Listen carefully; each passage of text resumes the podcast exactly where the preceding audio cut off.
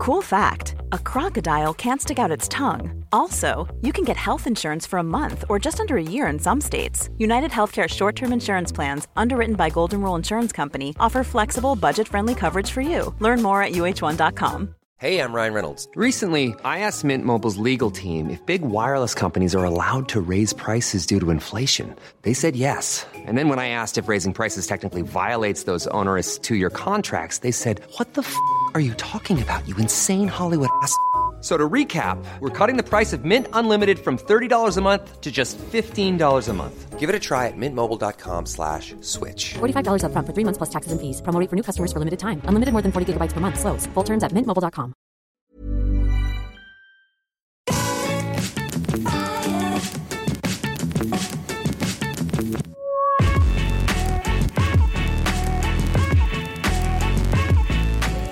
Hello, everybody, and welcome back to the Triple Jump podcast. It's a video game podcast. My name is Ben. My name is Peter. And my name is Ashton. Good morning. Hello. Good morning. All for the old gang back together. Yeah. Yeah. Where, when was the gang not together? Well, we were together last week. We were together but That last was on a week. Wednesday, and then it's been fi- like four Oh, days we since were. we've seen Yeah. you. So I this is, forgot that we squeezed one in before you we left. did manage to squeeze Yeah. one in. Yeah. It was an after dark that we did that Ben That's wasn't right. part of. Yes. Yes. Yeah, I wasn't on the After Dark. If you support us at patreon.com forward slash team triple jump, you too can listen to After Dark, which is a bonus podcast where we don't talk about games. No. It's very good. You should go go But all thing, kinds Go- of things Oh, this you week. missed, you, missed, a like, good one. Sex talk and. Oh um, no, not sex talk. Yeah, we talked Gender about gender identity. Gender identity, and then we talked about what celebrity would be your least favorite person to be on a desert island with. Oh. Just loads of stuff. yeah, loads of things. Sounds good. Maybe I should uh, support support that there Patreon. Maybe you And should. Then I'd be able to listen to it Mm-hmm. and not miss out.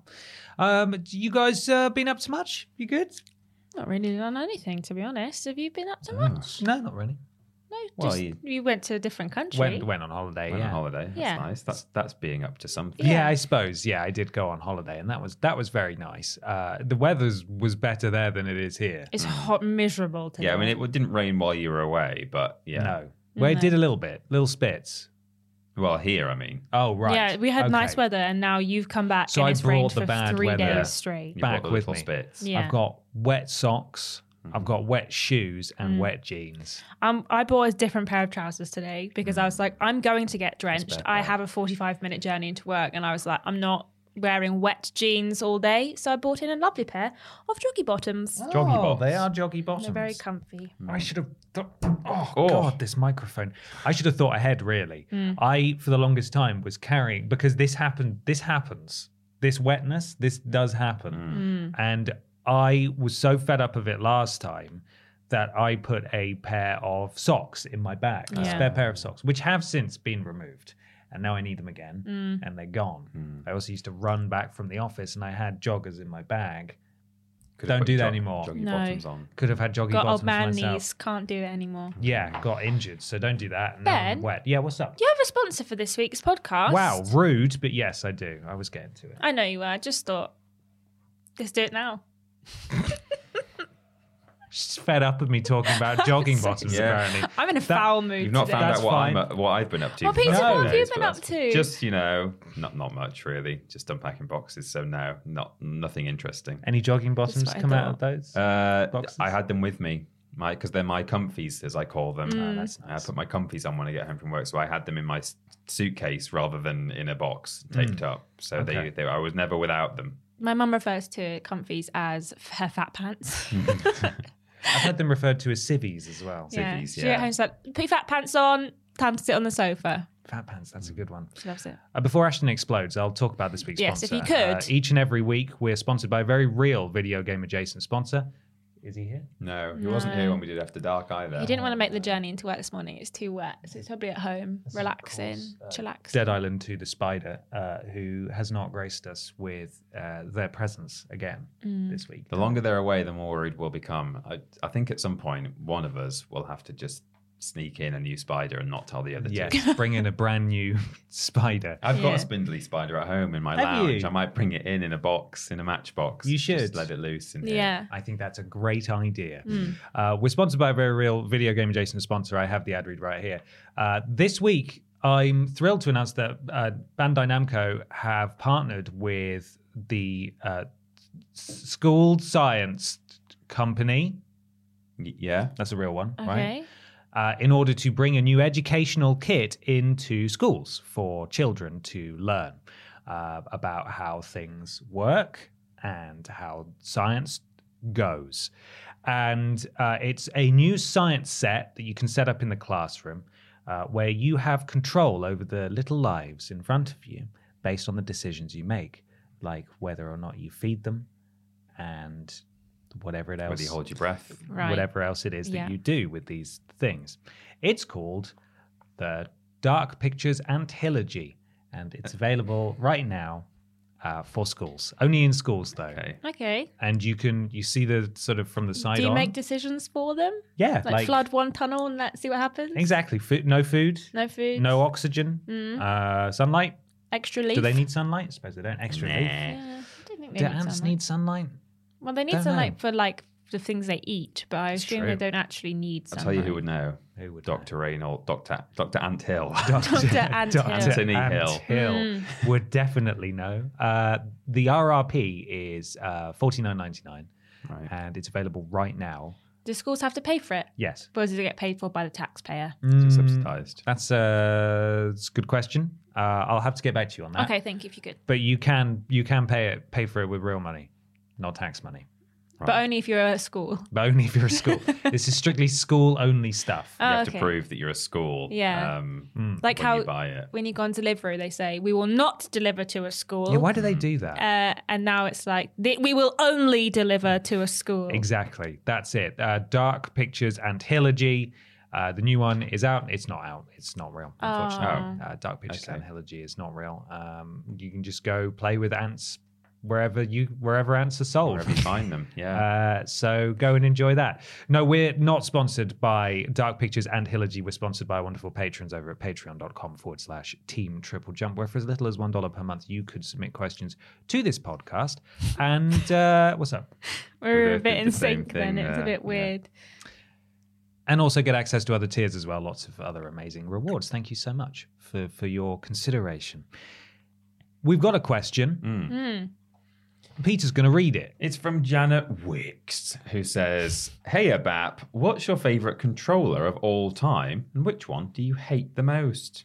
Good question, Janet. Good question, Janet. I can't believe we've not covered this before on the podcast. Um, I think the best controller is the DualSense controller. Um, it's haptic, it feels, it has feelings, Yeah. Um, and you know, it just does stuff. Is the dual sense the PlayStation 5 controller? Yeah. Yeah. I like so the dual shock is the fourth. Yeah, Yeah. yeah. I like the triggers. I like the the special vibrations. Um, to all of it. It's great. It's a really good controller. Feels good in the hand. I have been playing a lot of PS2. that- Well, I say a lot of. I've not played much gaming at all. But what I have done is played on my PS2 because I unpacked it from a box and went, oh yeah. And uh, wow, holding one of those controllers now is weird. Um, they're all sort of it's an official controller, but it's like hollow. It kind of creaks when you like sort of squeeze it too much or move it around. It's not heavy and weighty. They're rubbish in hindsight. it seemed fine at the time, but um, yeah, it really makes the DualSense seem even better now when you hold a really old one. I like the personality you developed when you talked about the DualSense. Yeah, the DualSense. It's just I think the word sense just Yeah. makes me speak in a bit more of a sensitive manner. Yeah. Um, maybe you say your favourites now, and then we can do worst least favourites. Worst least favourites. Worst, Yeah, worst least, least favorites. favourites. Okay. Um, controversial opinion, Hmm. but I actually prefer the DualShock controller, Oh. mainly because I think sometimes a PlayStation Five controller gives me hand cramp. It hurts my think my fingies. I think it's too big for my hands. That and the current Xbox controllers. I've got one recently, and it- when I've used it for too long, I get hand cramp and have to like click all my fingers wow. because it's like too big. So I think that the PlayStation 4 controller was the perfect size for my lady hands. Um, but I do like a lot of the features on the place on the the dual sense, and um, I like how you can customize the Xbox controllers however you want them to look. However, um, may make my hands hurt. So I like the DualShock because nice and small and feels nice in hands. Tell you what I don't like about the DualSense is Yeah. the fact that it tells me every time I turn my PS5 on to update it. And the reason it tells me every time Yeah. is because I always say no. refuse to Have you it. And I've been considered saying- updating it? No, I haven't. No. Does that with the one in the office as well, and I'm always like, uh, later. Well, yeah, it's like that. Whenever if I'm turning on my console, that means I want to play games right now. You Mm. know, that's like the mindset I'm in. Time to play games. And if the first thing I'm greeted by is, "Do you want to like get up off the sofa, plug your controller into a cable, and then sit and watch a progress bar?" I'm like, if you're giving me the option to say no, I'm gonna say no because the other option to doing that is to play games. You know, sit and watch that or play games right now. I keep doing that as well because I don't want to get out of my blanket nest that I've like just like put myself in, and I've looked up at the TV and it says update your controller. I'm just like, I'm not getting out of this. It's too cold out there. I'm going to stay in my nest and I'm just going to play with my out of date controller. I wish when I pressed switch off, uh, it would flag up a quick thing saying, "By the way, do you want wanna take this opportunity to update your controller?" And I would say, "Yes, yes, I say I no. do." I'm not Are you getting sure up. you would do that, or would it be another opportunity to say no? Well, I'd be getting up at that point anyway, because generally I turn my console off when I'm going to bed or something. So Right. at that point, I would maybe just shove it in rest. I don't think it can update during rest mode. Well, this is also but- sometimes when I'm playing with one controller, the other one's plugged in to the PlayStation 5. Why can't I play my game and you update my controller at the same time? would be good. my other one's over here now, I'm using it, but next time I use that one, why did you just update it while it's plugged in? Silly, it's very important to update your controller. silly what if someone hacks But why does it need to be updated? what are they going to do? What if Take someone- control of my game? Yeah. What, what if Talk someone to hacks me into through it? the speed. Finish yeah, they the could. mission. They Make could just the triggers be not pullable at all. a little eleven-year-old talking to you out of your controller, just they could be. heckling you Yeah. like a gun from Borderlands. Yeah. That was rubbish. You're terrible. Get good. I don't understand why it has to be done over a cable, though. Why can't it not just be done wirelessly? I don't even understand why what it needs to do. Hmm. Still works if I don't update it. So And that's why it's your update it? favorite controller, right? No, Second, at least, it's, uh, at, not at my least favorite. behind the dual the shock. DualShock is better. I know, I know. I'm pulling your I leg, know. Ashton. Oh, Well, I thought we weren't talking about our least favorites I'm yet. conf- it's not my least favorite. No, it's not. Okay, you just don't like I it as much like as the that DualShock 4. Yeah. No, it hurts my hands. What's your favorite? Uh, for me, it would either be the DualShock 4, uh, Hmm. just because I've found that a very comfortable controller to hold. Um, and I have no real issue with the DualSense. I think it's a, a bit of a, a bit of a marvel. It's got a lot of stuff in it that's very cool. But I do kind of tune a lot of it out, like the triggers and stuff. I just I kind Mm. So of, do the games that PlayStation make. They What? they ignore half the controls on the they controller. they do they do sometimes yeah, Uh, so yeah for me it was probably the DualShock 4 I'd like I've I've largely played PlayStation my entire life uh, so my experience with controllers is somewhat limited um, and we'll talk about obviously the least favorite controllers in a moment and there are some obvious answers but having personally not actually used those controllers I can't really say those as my least favorite controllers. Uh, I'm also a big fan of the Series S slash X controller which I've sort of had to get used to when I got a Series S. Uh, wasn't a huge fan of the D-pad because I found that when I was trying to navigate things there wasn't it's hard to put into words because obviously it's a very precise controller hmm. but i didn't feel like i had the nuance over or i was more used to the like playstation attached, controller isn't yeah it? because it's So all hard it's all like- it's all attached so like i was finding that when i was pressing left or or right it was going diagonally like down and Oh, left and right, stuff like that because it's yeah it's not it's not uh, separate buttons which is what i'm used to uh, but i do really like that controller and uh, and so i suppose that's one of my favorites as well Mm-hmm. I think one of my favorite controllers. What about your? Which one do you hate the most, though? I mean, I've got, I've written down three, and I've thought of a fourth one. Which, but the fourth one is one that seems maybe one of the more obvious answers, but I actually would defend it a little bit, which is the original Xbox controller, which was massive. Mm. Mm. Remember, it was like you know a huge thing. Duke. Yeah, and when it first came out, everyone was like, "What the hell is this?" Um, but I just got used to it, and eventually it was. I mean, it it wasn't one of my favorites of all time, but it was just okay. It was, you know, it, it seemed strange and way too big when it was first revealed, but it was fine. So that might be one that springs to mind for a lot of people, but I would say not actually that bad. Uh, but ones that I do hate, you can forgive it for being really, really old, but the NES is just a rectangle and hurts after five minutes. Um, so don't like that. Uh, I don't. I low key don't like the GameCube controller. Right. I think it. one. Yeah, I think it like looks weird. Why are the thumbsticks different? Why? I think you mean the C stick. Sorry, yes, I do. Why are they different? Why are even the face buttons just strangely different shapes and colors? Like it just seems like someone only had a few like spare bits of other controllers left and had to throw something It's together. whimsical. It's quirky. Isn't it? It's so Nintendo. as is the N64 controller, hmm. which again, I got used to back in the days when I used to play a lot of N64 at my friend's house. And so in that sense, I suppose it was fine because eventually I was like, yeah, this is this is okay. But really, it's not, is it? It's got three handles.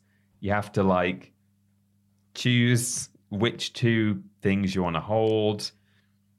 It's got a thumbstick in the middle. It again, it's got sort of a weird combination of buttons. It's just strange. Um, so I don't know. I mean, overall, if I don't make allowances for its age, I would say the NES controller is the worst because it just is a rectangle that hurts your hand. But maybe, maybe the GameCube I dislike more than the N64 just because it's stupid for the sake of it. It's such a strange one because I feel that that's a controversial opinion. Yeah. But at the same time, I completely agree. And I I understand that people would get accustomed to such a controller, but it's using one is so alien. Yeah. It's so bizarre and unlike any other controller. And it's so iconic as well. But I feel like people would would defend it to the death and I do not know why. yeah. Uh, apart from nostalgia and love for it, of course. It is the it is because it partly doesn't have quite the same kind of universal. You know, you can pick up I could pick up a like a Steam Deck controller and probably get by like with never having used one before. But to pick up a GameCube controller, yeah, it's the right shape. It's not like a, a an N64 or a Wiimote or something. It's still you hold it on both sides, face buttons, thumbsticks, but the names of the buttons seem strange. The just the shape of it, yeah, it's it's all just it, it looks like it's more uh, has more in common with other controllers than it really does, I think. And then the moment you get one in your hand, if you're not a regular GameCube player, then you're like, what the hell's going on? Speaking of the Steam Deck, uh, that's my least. Uh, the Steam controller. That's my oh, least favorite. Well, I've never used one, but I just assumed that it's. A bit of a niche one, but I hate it. Can't stand it. Um, my boyfriend had one when we first started playing games together, and I refused to use it. I'd What's rather not like play. about it? I just don't like the fact it doesn't have thumbsticks. It has like in like indented touch Like pad pads things, yeah. for the controls. It also does weird vibrations when you use those, and I didn't like them. They freaked me out.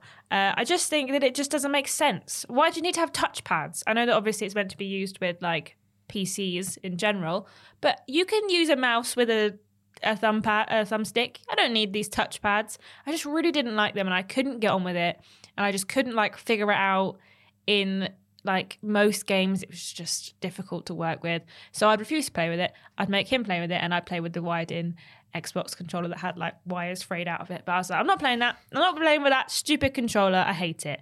Um i just don't like it. I have a real a real hate for it. Whenever i see it in the drawer i'm always like oh, i hate that controller. I forgot it had the thumb pads. Maybe I wouldn't find it as easy to pick up. as- No, it's just yeah. like a weird like like learning curve of going from the thumbsticks of literally every other controller in existence Hmm. to the touchpads because they're also like they're invert like indented into the controller they're like a little bowl. So you're kind of having to like move further if you're going all the way to the left or the right. I just don't like it. Just think it's a silly controller. Fair enough. Uh, my least favorite controller is probably the launch uh, PS3 controller, the Sixaxis controller, uh, which didn't have any vibration in it because Sony decided that vibration was no longer the future. So they gutted that out and they gave you the cheapest, lightest feeling controller I have ever used. Uh, it the PS3 controller was already a last minute revision because they were going to do the banana controller. Uh, Which would have been worse, which face it. would have been worse, yeah. It feels like the DualShock 4 is actually sort of a middle ground because that's got quite long prongs on either side, uh, yeah. but not quite as long as the banana. And So it was basically just a, a DualShock 2 from the PS2, but they took out the vibration and made it wireless. And yes, it did have tilt functionality, and no, it didn't work perfectly. But then they just decided, actually, no vibration. People do want that, and then they released the DualShock 3, which is this pretty standard PS3 controller most people will have used.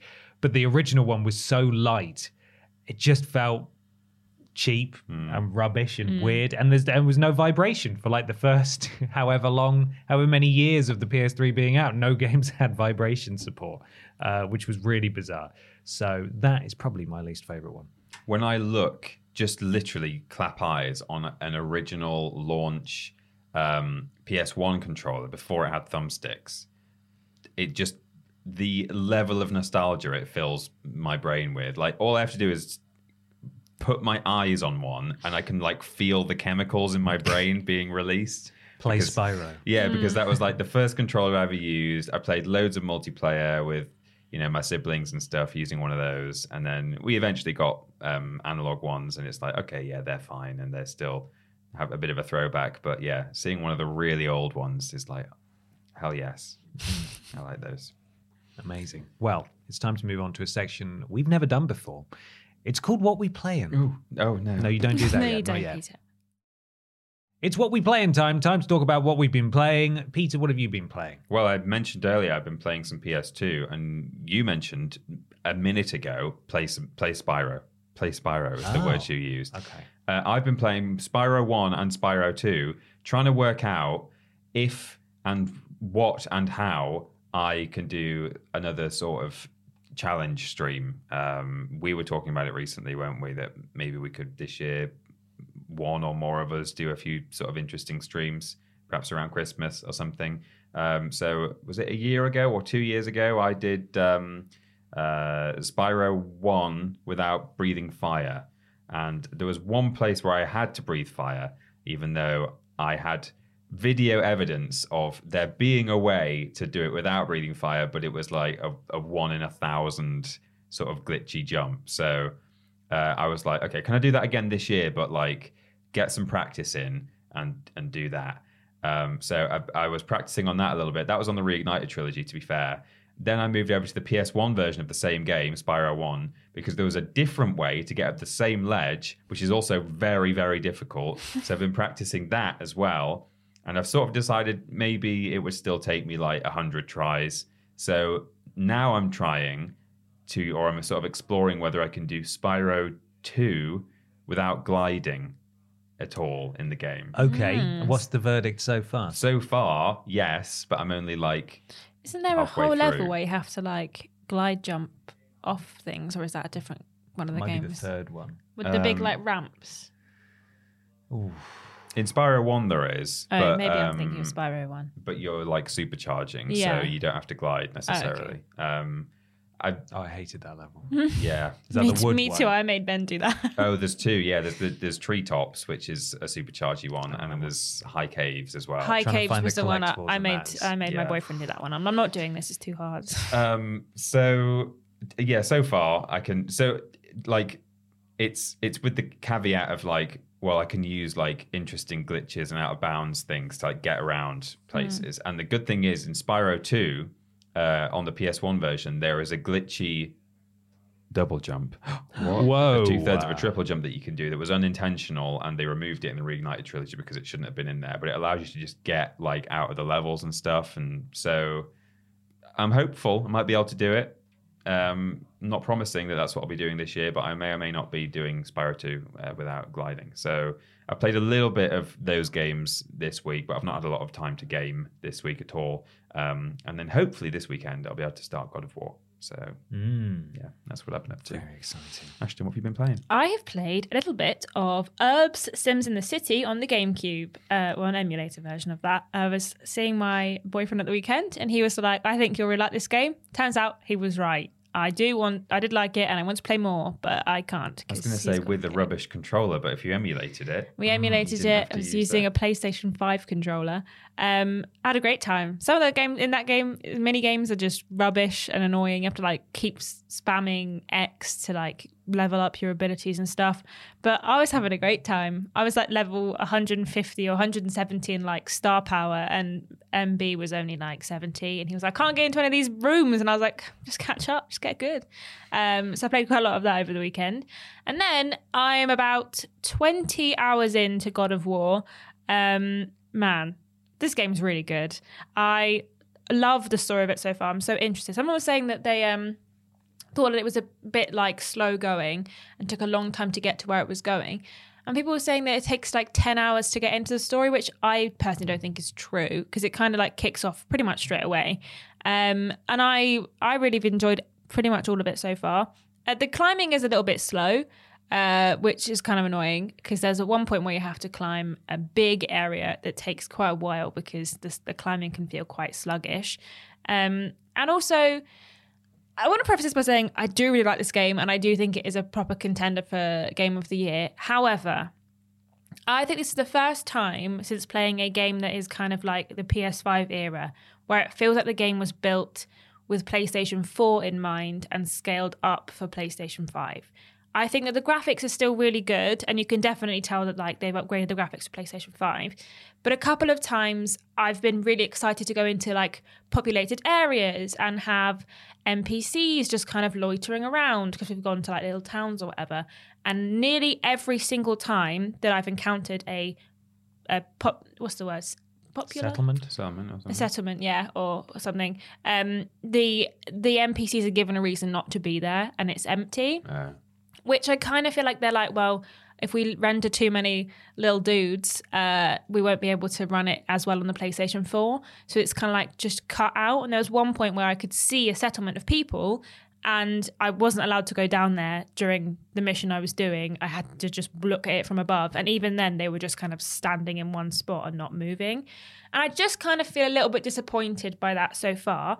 But like I say, this game apparently is 50 hours long and I'm 20 hours into the game. So there might be the occasion where I do visit towns that have NPCs dotted around, but so far hasn't felt like I've really been given that opportunity. There was maybe one time in the game so far where there's been like off kind of screen or not directly into what I'm doing, characters doing stuff and like making voice lines and stuff. But um I do think that this game is really good and I do think that everyone should play it. If you enjoyed 2018, this is just like a direct continuation and definitely feels like more of the same game and that's really good. There's new mechanics, there's new weapons. Um I really like some of the other stuff. I don't want to spoil it in terms of the story, but you get quite a lot of ability to upgrade Atreus. Um, and the voice lines are really good. And I don't think the NPCs are chatting too much. That was also another criticism that I've seen leveled at it is that NPC chatter is too constant. they give like puzzle solutions really quickly. But I don't think that they do all the time. read. I've seen, yeah, I've seen that. There's been a couple times where like I've known what I need to do, but I'm just faffing around opening chests and stuff. But most of the time, the only time that they give me help is when I, I'm actually genuinely confused about what I'm supposed to be doing. Right. But that's quite useful.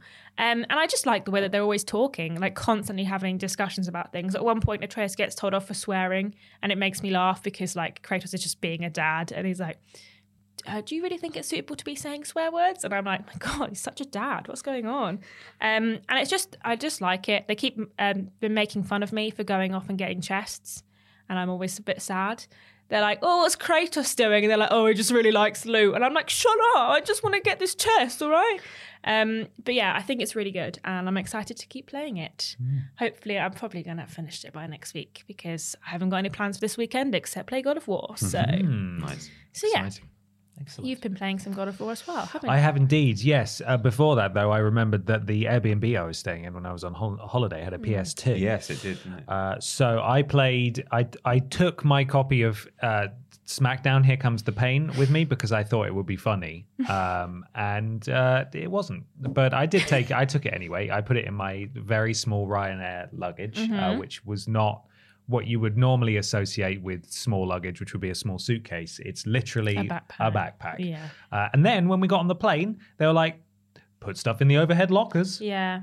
So they We- just don't care. We did the same thing as we were like, we only took really small bags and then we, we put a cabin bag in because we were like going for a week and a bit. And we're like, we've not got enough room in our backpacks. And we got on the plane and everyone just had like handheld like Yeah, they don't- they don't suitcases, and I was like, "Are you crap. joking? I've paid forty quid to get in the bloody hold." Yeah, they don't get. You have to pay for the overhead luggage storage, and then they just didn't care. Everyone just put their stuff up there. Um, so that was great. Anyway, I dedicated some of my very limited bag space to uh, SmackDown: Here Comes the Pain. I played a little bit of that, but not a lot because I was on holiday.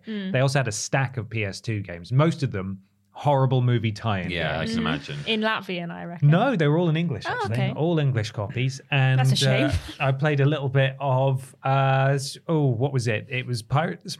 excuse me, Pirates of the Caribbean, Legend of Jack Sparrow or something. Right. I don't think it was movie tie-in related. It was just it had their likenesses and sort of uh, sound alike. The knockoffs. Uh, yeah. So Do some jackanisms. there, no jackanisms. No jackanisms. I didn't play it very long. It was crap. So uh, then I just went out and explored the city. So I that will was, just say uh, before you move on to God of War and what else you've been playing, I appreciate that this year, uh, this this week, um, I've been playing Spyro one and two. Ashton's been playing Urbz, and you've been playing SmackDown Here Comes the yes, it is 2000. What year is this? And last Yeah. week we all complained about how there was too many brand new games coming And out, have and we all sat through and didn't play the most recent like releases. But In my defense, I didn't have access to my No, to my console. um, so there we are. Anyway, yes, God of War is the main thing I've been playing. Um, I had a couple of days off the other side of coming back from holiday, and I intended to play as much God of War as possible because I went away on holiday the day it came out. So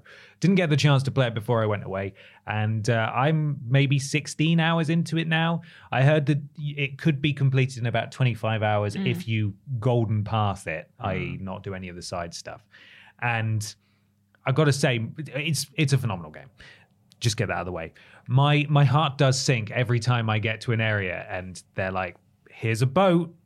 Here's a huge place to to sail around and all these shores to hop off the boat and all these side things and and challenges and a couple of little questies and I just I do them all." But begrudgingly, like "Ah, I'm gonna have to. I've got to help this this lady find her orb, I Orb, suppose. Haven't. I got to go find the orb? I, I suppose. um, I feel like the game would be just as good if they got rid of that stuff and it was just you are in an area to do the story stuff and then you move on. I feel like it would have been just as excellent.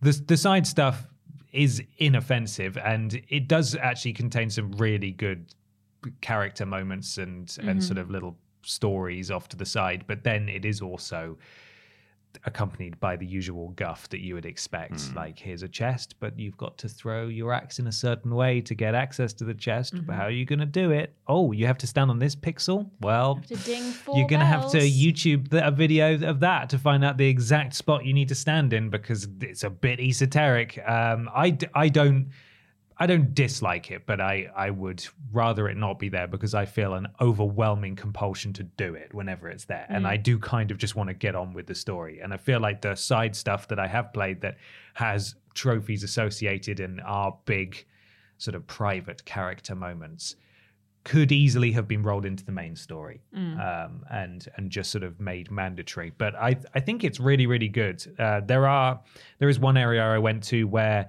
there was a surprising lack of polish, which considering the rest of the game is so polished. I think I know which area it is. There's Okay. one specific realm where I had s- like a bunch of screen tearing and like a bunch of issues just on one realm that then since I've left I've not encountered even a Mm. little bit. Well, I don't know that I had screen tearing, but it was I had like lines of dialogue were like stacking over each mm-hmm. other, and there was just like a strange lack of attention to detail. Like that you would lift up a a, a big flipping what's it called rock to, to get through an area. And you could see, like, the camera would show the fact that it it was just clipping through the the the cliff face at the side and lifting Right. up and then clipping back down it like it didn't fit snugly. Mm. And it could have been hit, hidden by a different camera angle but it showed the whole thing and it just looked a bit sloppy and that was kind of weird. I know it was developed during covid and stuff but the rest of the game is so pristine that i found that genuinely quite mm. shocking. Mm-hmm. Uh, but i'm really really liking this game. Not so i'm just going to talk about the things that are annoying me really because i th- i think it is incredible. But I feel like there's a lot of menus, um, especially the the armor equipping and amulets Oh and God, yeah. runes and. it's I get lost in it so too. easily. It looks very samey, and I'm not a huge fan of of all that stuff. I don't mind the fact that there's armor and all this stuff, but it is. I, am not a huge fan of the menus. There is a lot of stats and a lot of things you have to be aware of. And I'm just acutely aware that I'm like, I'm not got the optimum build. I have literally no idea which one I've even got equipped at this point. There was I'm more than enough of that for me in the first game. There's to be more. honest, There is so well, yeah. I, I've I've heard that there's a lot more to go at in this one, but yeah, like even in the first game, I was like, this is more than I require for my for my character who is known for just punching his way through or axing his way through Mm-hmm. monsters. You know, I don't need this nuance. Yeah. I really like the story. I also like the fact that they all talk to each other all the time because they're not just talking about crap. Like they are talking about Norse mythology and how it they- Mm-hmm. pertains to the characters who are present. Um, They talk quite a lot about Kratos' life and yeah, the they old do. games They, and they refer a lot to, to the old games. They made, which is um, PlayStation All Stars. Yeah, they made All Stars canon. No, I haven't. I haven't. I'm not aware of that. I saw the headline, but I it's haven't seen literally that just a little bit of dialogue when I was like in one of the sleds. He says, "Didn't you used to fight in like some kind of arena against like rogues and uh, princesses and stuff?" And Kratos is like, "We don't talk about that." Oh. People at first would say, uh, and he says, uh, and history's greatest musician as well. Yes. And people about were saying, oh no, this is actually a Mortal Kombat reference because of Rain, who is Prince. Um, he's based on Prince. Uh, but apparently it's been confirmed. I can't remember where or how, but basically they've said, no, this is this is actually a All Stars reference. They reference not quite a lot of PlayStation in the game. There's Hmm. like a set of poems that you can pick up that like reference a bunch of other games, just like that you kind of have to figure out. And I really like that. I picked Hmm. up the first one and I was like, this is going to be my favorite thing to find. but I, yeah, I really like them. combat is fantastic. Mm-hmm. I will say that. I really, really like it. I am finding that I'm using the axe way more than the blades of chaos. See, that's funny. I'm using the blades all the time. I'm rarely Ah, using the axe because I just like just throwing my blade and just blowing people up. Ah, to see you, it becomes sort of like that. You you have to develop a real muscle memory for Mm. tap tap tap pause, and now R2. tap tap tap Yeah. again. Yeah, there's there's lots of hold R one and then hold R two. But if you hold L one and R one, you could do a special move and like there's And lots of muscle like- memory. And I can't really. Yeah. I've got. I feel like I've got that down for the axe, but not for the blades of chaos. You so. can upgrade all of your skills. So the more you use a skill, the like better it gets. And once you unlock gold level, you can put an extra like stat into it. So if you do a certain move over and over again, mm. you get to like add like damage or incendiary or like stun. And I like that. I, I do use the blades all the time. I think I've upgraded more of the blades um, skills than I have the axe. Funnily enough. well. Hey, two different people, two different playstyles, guy. I will advise though that people don't do what I did, which was uh, go into the settings and enable or check the box that says um, like enhanced frame rate, and it's like where possible, and that's only supported. That's only for like high refresh rate monitors and like super super swanky TVs. and so what it does if you don't have those is it basically plays at 30 FPS. Cool. So for the first like hour I was thinking man, it kind of runs like crap. This is weird. And I sent my friend a message like, is it running a bit chunky? And he's like, no, no, no, no. Like it's smooth for me. So I sent him a photo and he said, oh, I uncheck that thing. I was like, okay. And then it was like, wow, this runs amazingly. Who would have thought that ticking the box that says enable enhanced frame rate would slow it down? You would think it would just like make no difference, or Mm, yeah. if you have the TV, you see it, and if you don't, it just stays at sixty. But So yeah, d- beware of that. If it's running a bit crap, uh, then maybe turn that setting off if you got it turned on. Uh, but it, yeah, it, I I agree in that I would love to see this if it was unshackled by being a PS4 game as well. But these are the times that we live in, and we all spent silly money on a PS5, uh, even though all the flipping exclusives are on PS4 as well. But there we mm-hmm. go. I think it's a phenomenal game. I'm really excited to play more. Uh, the prospect of it being 50 hours fills me with dread. I think that's uh, fully completed everything, picking everything up. Kind right of situation. i do want to get the platinum if i can but mm. i yeah it's, it's so good i just why does it have to why does every game have to be so big Yeah. why does the why do they all have to be so big it's, Yeah. it's a it's like i think push square described it as like sony at their at their most pomp. And it's like yeah i get it. This is where all the budget goes. This is where all the money goes. And that's mm-hmm. why it's so fine tuned and why it's so hefty. But I just it could be it could be 15 hours long. Can you imagine? Mm. If it was 15 hours long? well, that's I mean, we're going to get to Game of the Year announcement. I'd uh, spend in the same final amount of money. Yeah. I'd spend the same money to get a 15 hour God of War game that was of. this polished. It's my issue with the whole industry at the moment, to be honest, that those are all the best games, and I just don't have time. I barely have time for one of them at any given moment, but yeah. Anyway, that's what I played. Let's uh, let's move on to question. No, no. let's not. Let's What? not Do move that. on. We are actually going to move on to a brand new section. Uh, th- I suppose we should give a bit of a backstory here because we are planning on rolling this section out uh, in more with more ferocity in the new year. Yeah. Big Quip work. Scope uh, will still exist for now, but going forward, we'll be rolling the Quip Scopes, or what was Quip Scopes, into our brand new section, Review Corner. The first of which is right now. Oh. James Jenkins, Hello. welcome to the Review Corner.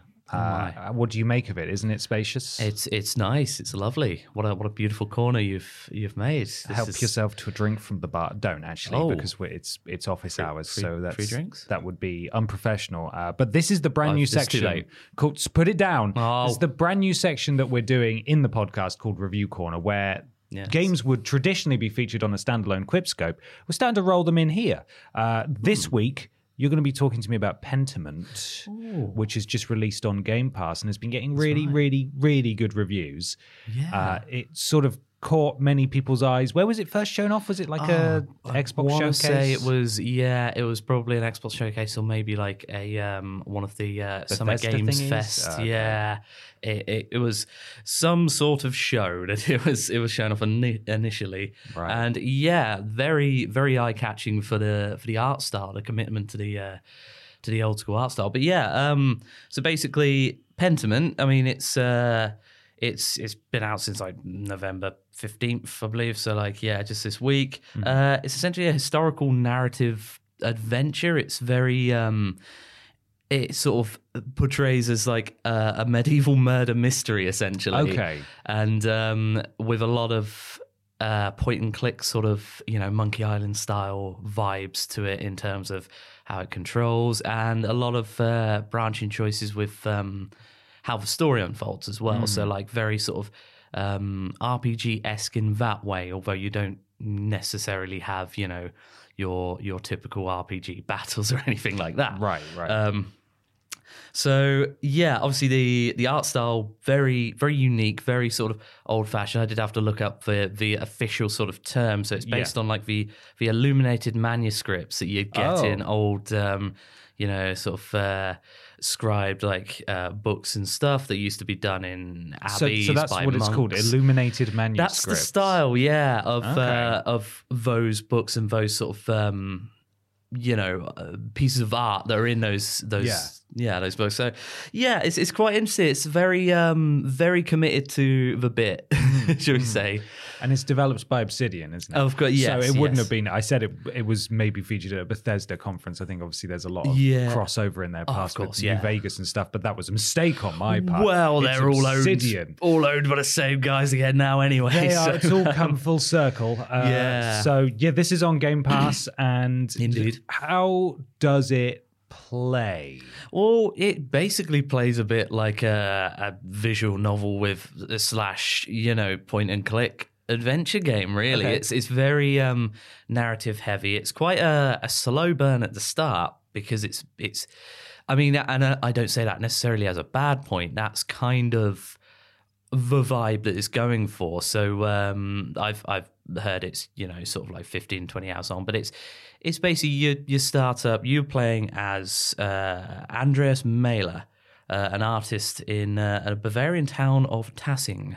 Okay. Um, so and yeah, it's it's set in the 16th century, and you're just um, yeah. Aside from a, a very strange dream sequence at the start, where you're kind of dealing with weird characters in this court of like your own inner monologue.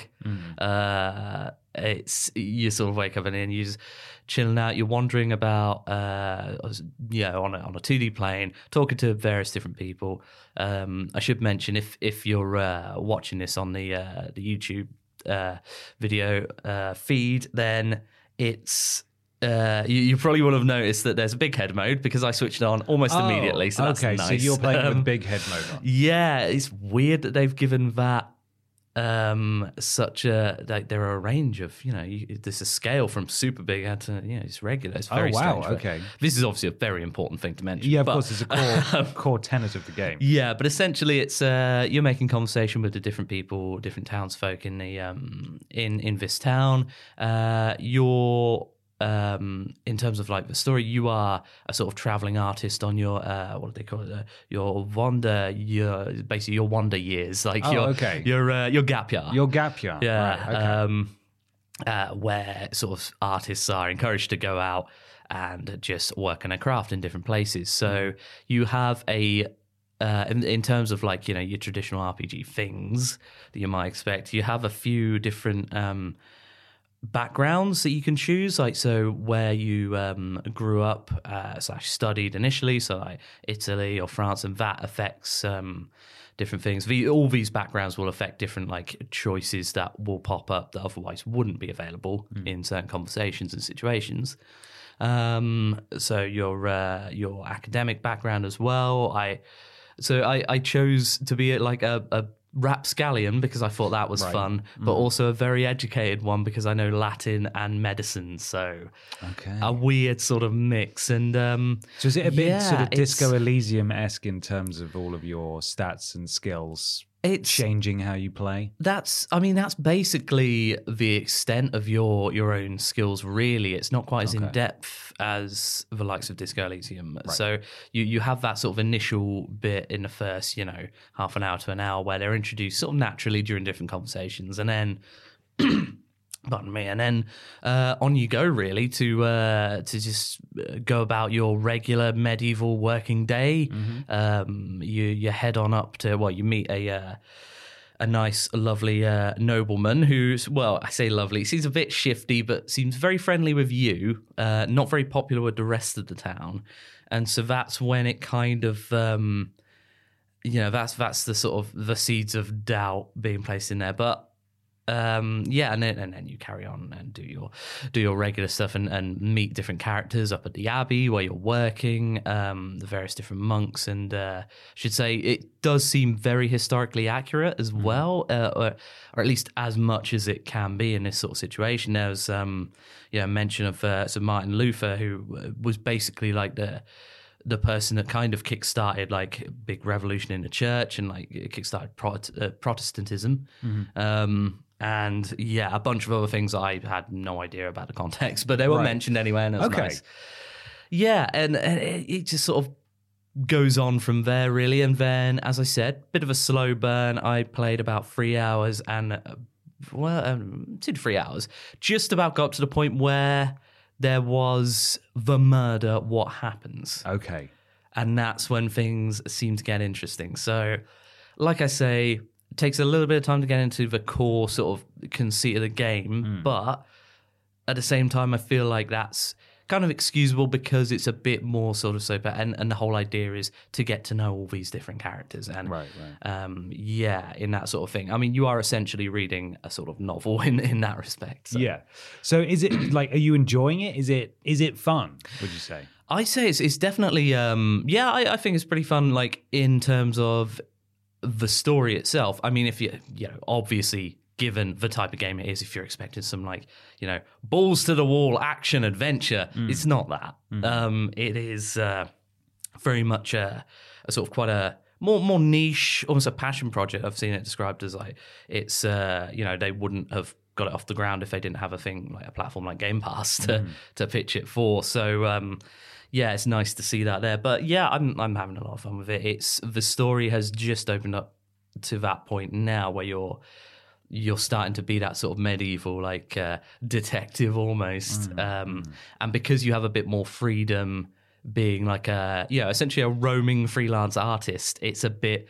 But you know, one that stayed in the town a while, so you're friendly with some people. Okay. Other people you have a bit of a history with, and yeah, it gives you a little bit more freedom while still being like quite a quite a grounded, believable setting. It's not, you know, there there aren't any uh at least uh, not yet anyway, there aren't any sort of crazy supernatural things apart from Okay. potentially one where you're like, Oh, did I see a ghost? That was strange. What's going on there? Right. I, it's yeah, that's that's very much uh, it feels like you've probably seen someone who's pretending to be. But okay, trying to hide. yeah, there's um yeah, but overall really intriguing story. So if you're, you know, in if you're into like the more sort of point and click uh more sort of a slow burn narrative sort of things, the dialogue's quite fun. It's um Yeah. sometimes it's it, it can be a little bit too like I'd say it's it's both good and bad. It almost feels like a believable sort of conversational sort of thing where you just stop off. You see some people, you're like,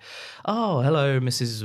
Whatever her face. Ah, you're going to the bakery again. Oh, how are the kids? how are you doing?" It's not really that much escapism, but it also kind of is because it's medieval Yeah, Europe, but And- with a cool art style as well. yeah, and the fact that you know, obviously the the art style can't go, um, you know, praised enough. I, I'm sort of a big fan of how they've done done that there and um, committed to the style as well, even with the menus. It's very nice. So yeah, it's it's a lot of fun if you're interested in, um, you know, uh, quite a, quite an intriguing story in a weird setting that we don't often see. Yeah.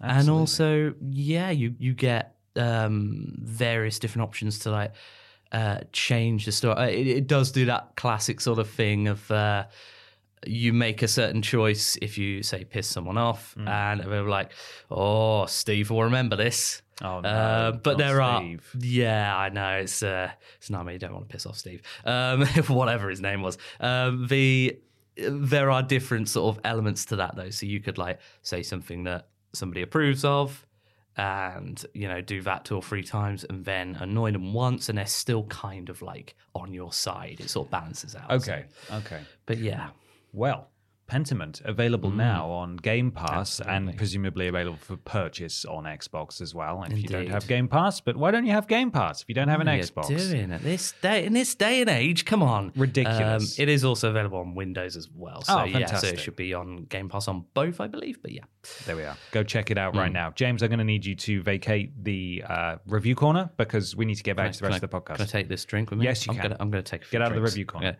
Yeah. Okay. Just, Bye, just James. on that. Bye, James. Bye. There we go. Wasn't that Oh, nice? Wasn't review it? corner. Lovely. Yeah. How exciting. Thank you, James. That's all about uh, Pentiment there. If you watch the video version of the podcast, you will have seen footage of it as you would with a normal Quipscope, but it's now in the podcast as well. Wow. Question two. comes from Bartek Kubica. Babson! Inspired by Ben's recent statement about The Last of Us Part 1, I have a question. Do you have a game that hit you harder the second time you played it? I don't mean when game confronts nostalgia.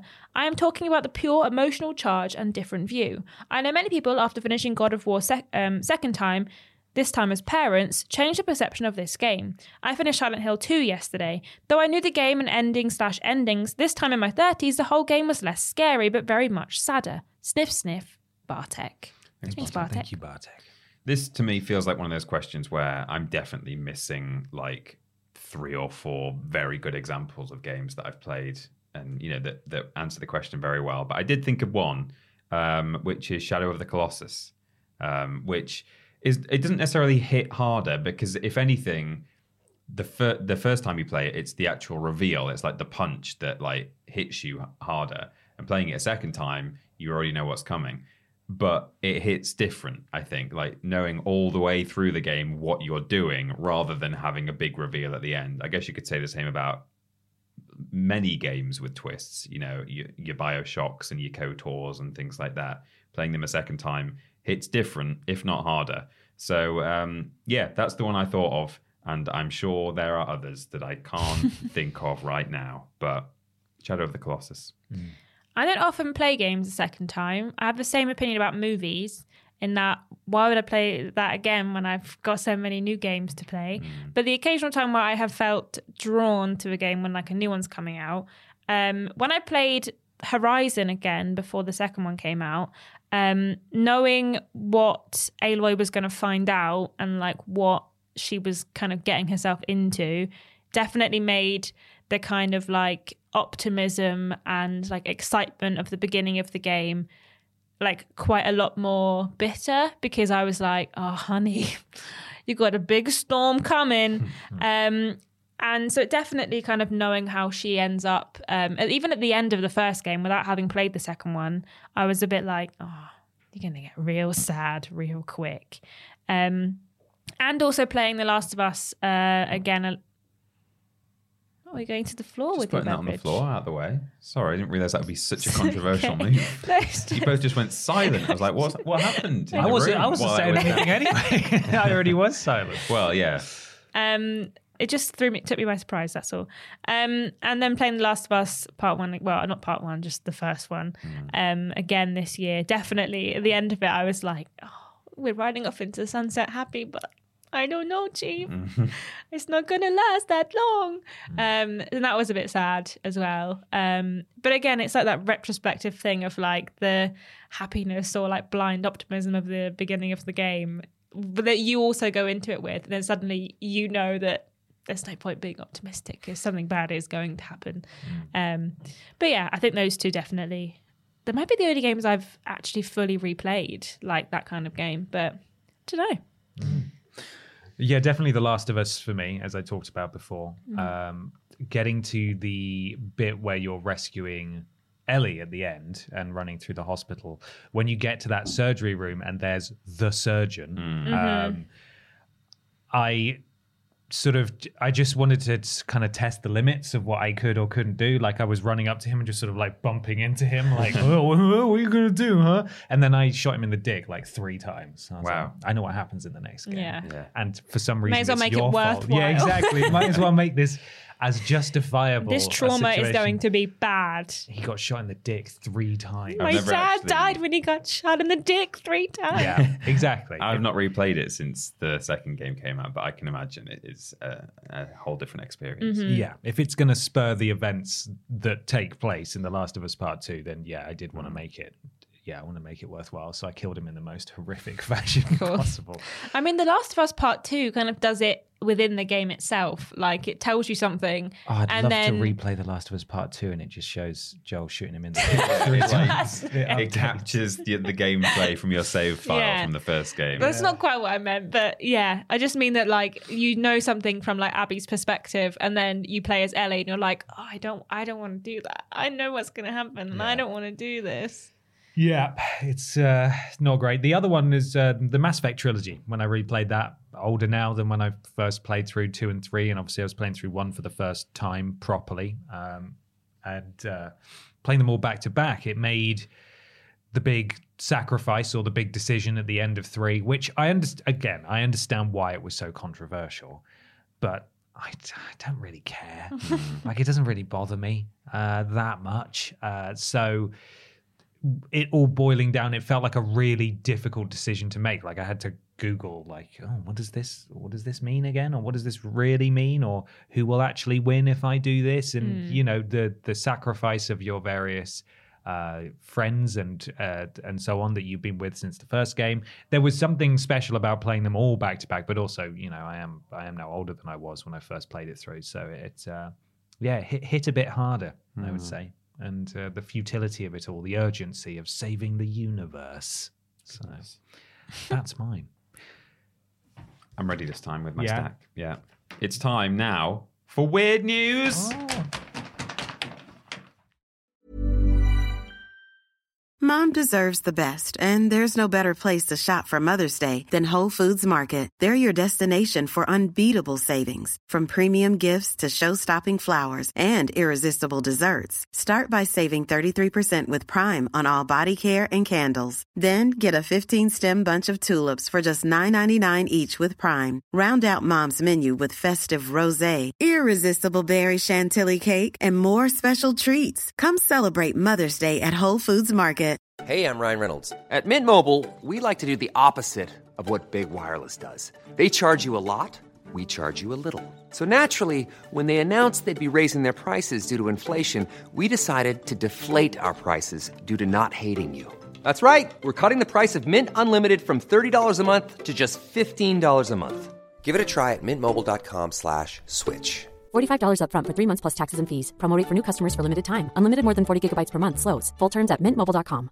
Life is full of awesome what ifs, and some not so much, like unexpected medical costs. That's why United Healthcare provides Health Protector Guard fixed indemnity insurance plans to supplement your primary plan and help manage out of pocket costs. Learn more at uh1.com.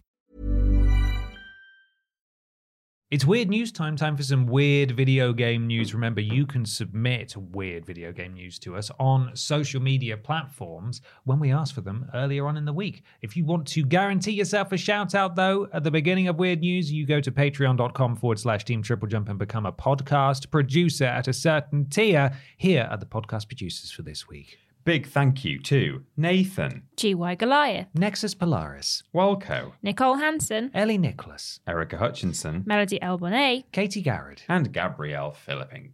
Thank you, Thank you, podcast Thank you, producers. producers. What have we and got? good morning, everyone. I've got a weird news here that was sent to us on the Twitter thread by Robert Mansell at underscore Rob underscore Mansell underscore. Um, I normally check. Underscore. yeah, there's an underscore at the end. Uh, I normally check the Facebook as well to see if it was also sent there, but I forgot to do that this time. So sorry if someone sent the same story to Facebook. This is according to screenrant.com. Let me just reject cookies there. Damn. Gears of War creator hilariously demands Chris Pratt not star in movie. Damn.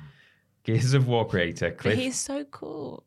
He is so cool. Um, Gears of War. Imagine if they uh, got him in uh, Gears of War and he went, "It's a me, I was Marcus." I was at the cinema this week and uh, the Super Mario trailer played before the movie I was watching and they cut out the bit at the end where Chris Pratt spoke. Like it just Really? he just arrived and he was like Oh, and then it just cut to the like Super Mario. Do you reckon my they get him to re-record it? I don't know. Probably maybe. not, but Just like Sonic. yeah. Gears of War creator Cliff Bleszinski hilariously demands Chris Pratt not star in the upcoming movie and Uh, upcoming movie and franchise in development at Netflix. On the heels of the adaptation plans being announced, Gears of War creator Cliff Bleszinski has hilariously demanded Chris Pratt not star in the movie. The third person shooter franchise prim- primarily puts players in the shoes of Marcus Phoenix, a skilled soldier in the coalition of ordered governments, who, along with his team, try to protect humanity from the subterranean reptilian race dubbed the, the Locust Horde on the planet of Sera. Multiple attempts at a Gears of War movie adaptation have floundered throughout the years, though the franchise is finally set to get its due get its due in multiple new mediums thanks to Netflix. Cliff Bleszinski recently took to Twitter to share his thoughts on Netflix in development Gears of War franchise. Among his various posts regarding casting ideas for the projects, the video game creator hilariously demanded Chris Pratt not star in the movie. Check out the funny post below. Is it really Oh, funny, yeah? Peter? There's an embedded what tweet. What does he say? And it's from at the real Cliffy B. Get on ready to laugh, everyone. Okay. Oh, and keep Chris Pratt away from the Gears franchise, please. FFS.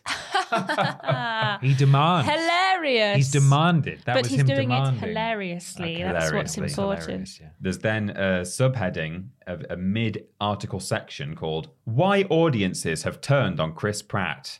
And it basically Mm, There's just quite a few reasons. yeah talks about a, a whole number of reasons, um, including like his personal life and uh, some of his opinions and Mm. the fact that he he has done not a very good job at Mario's voice.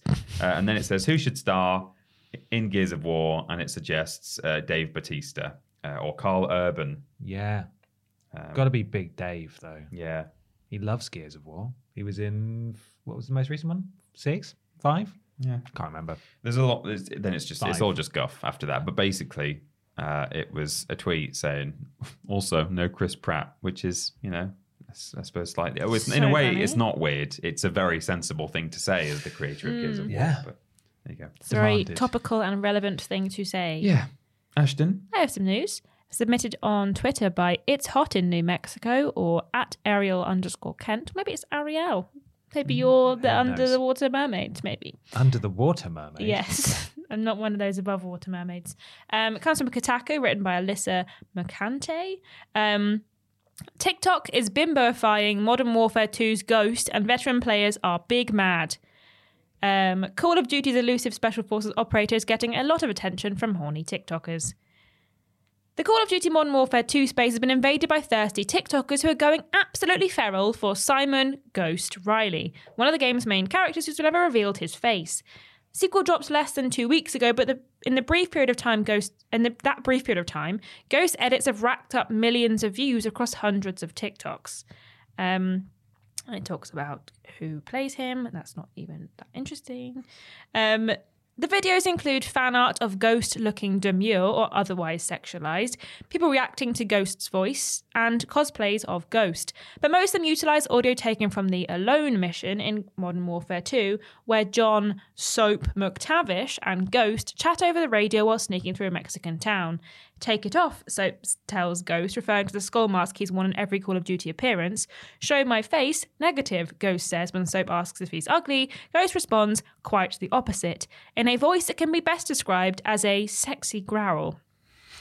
We reached out to Infinity Ward and Ghost's voice actor to see if they intended to make it Why? this make this sexy, but have yet to get confirmation. So I've been made aware of this, and I've got to say, I don't understand why because so, there's there's nothing that unless it's sort of a big joke, You Sounds like a bit of a joke. then then there's Question TikTok. It doesn't make any sense. it doesn't make any sense because it's just a man in a skull mask and his voice I don't think it's any more or less sexy than any of the other variety of Cockney accents or London gruff boys that are in hmm. Call I think of it's got to be partly a joke because you can't see his face, which is, I mean, I know that's not the only attractive part of a person's body, but it's, you know, it's a bit weird. The idea of having any kind of bedroom fun with a man who refuses to take off his skull mask is hmm.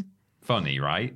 It's got to be a joke, but I don't. I, from what I've seen, I don't see any sense of irony here No. at all. I feel hmm. like this is sincere, and I don't. I think some of them are definitely ironic, but some of them are not. The worst part is that Kotaku sent an email to, Yeah. hey, To his just so voice you know, actor. Did you mean to be a some sexy boy?" sexy fan art? It's real journalism. Yeah. That's what it hmm. is. Um, the audio is paired with a veritable smorgasbord of thirsty TikTokers, imagining what Ghost looks like when saying the line. Some draw diagonal pink lines on his face like an anime character blushing, while others suggest he's smirking through the line read or p- playfully kicking his feet behind him whilst lying prone. Others have gotten even more creative, whether it's squatting down like Megan Thee Stallion, wearing a G string, or donning a full maid outfit. Oh, wow. Okay. Um, many TikTokers are either made by made by or targeted to femme and queer identifying individuals, which takes the traditional video game objectification formula and flips the script. Um, there's a decidedly feminine gaze at play here, with posters focusing on Ghost- Ghost's forearms or the timbre of his voice. Um, turning what is ostensibly a totem for military industrialized masculinity and making him a little femboy.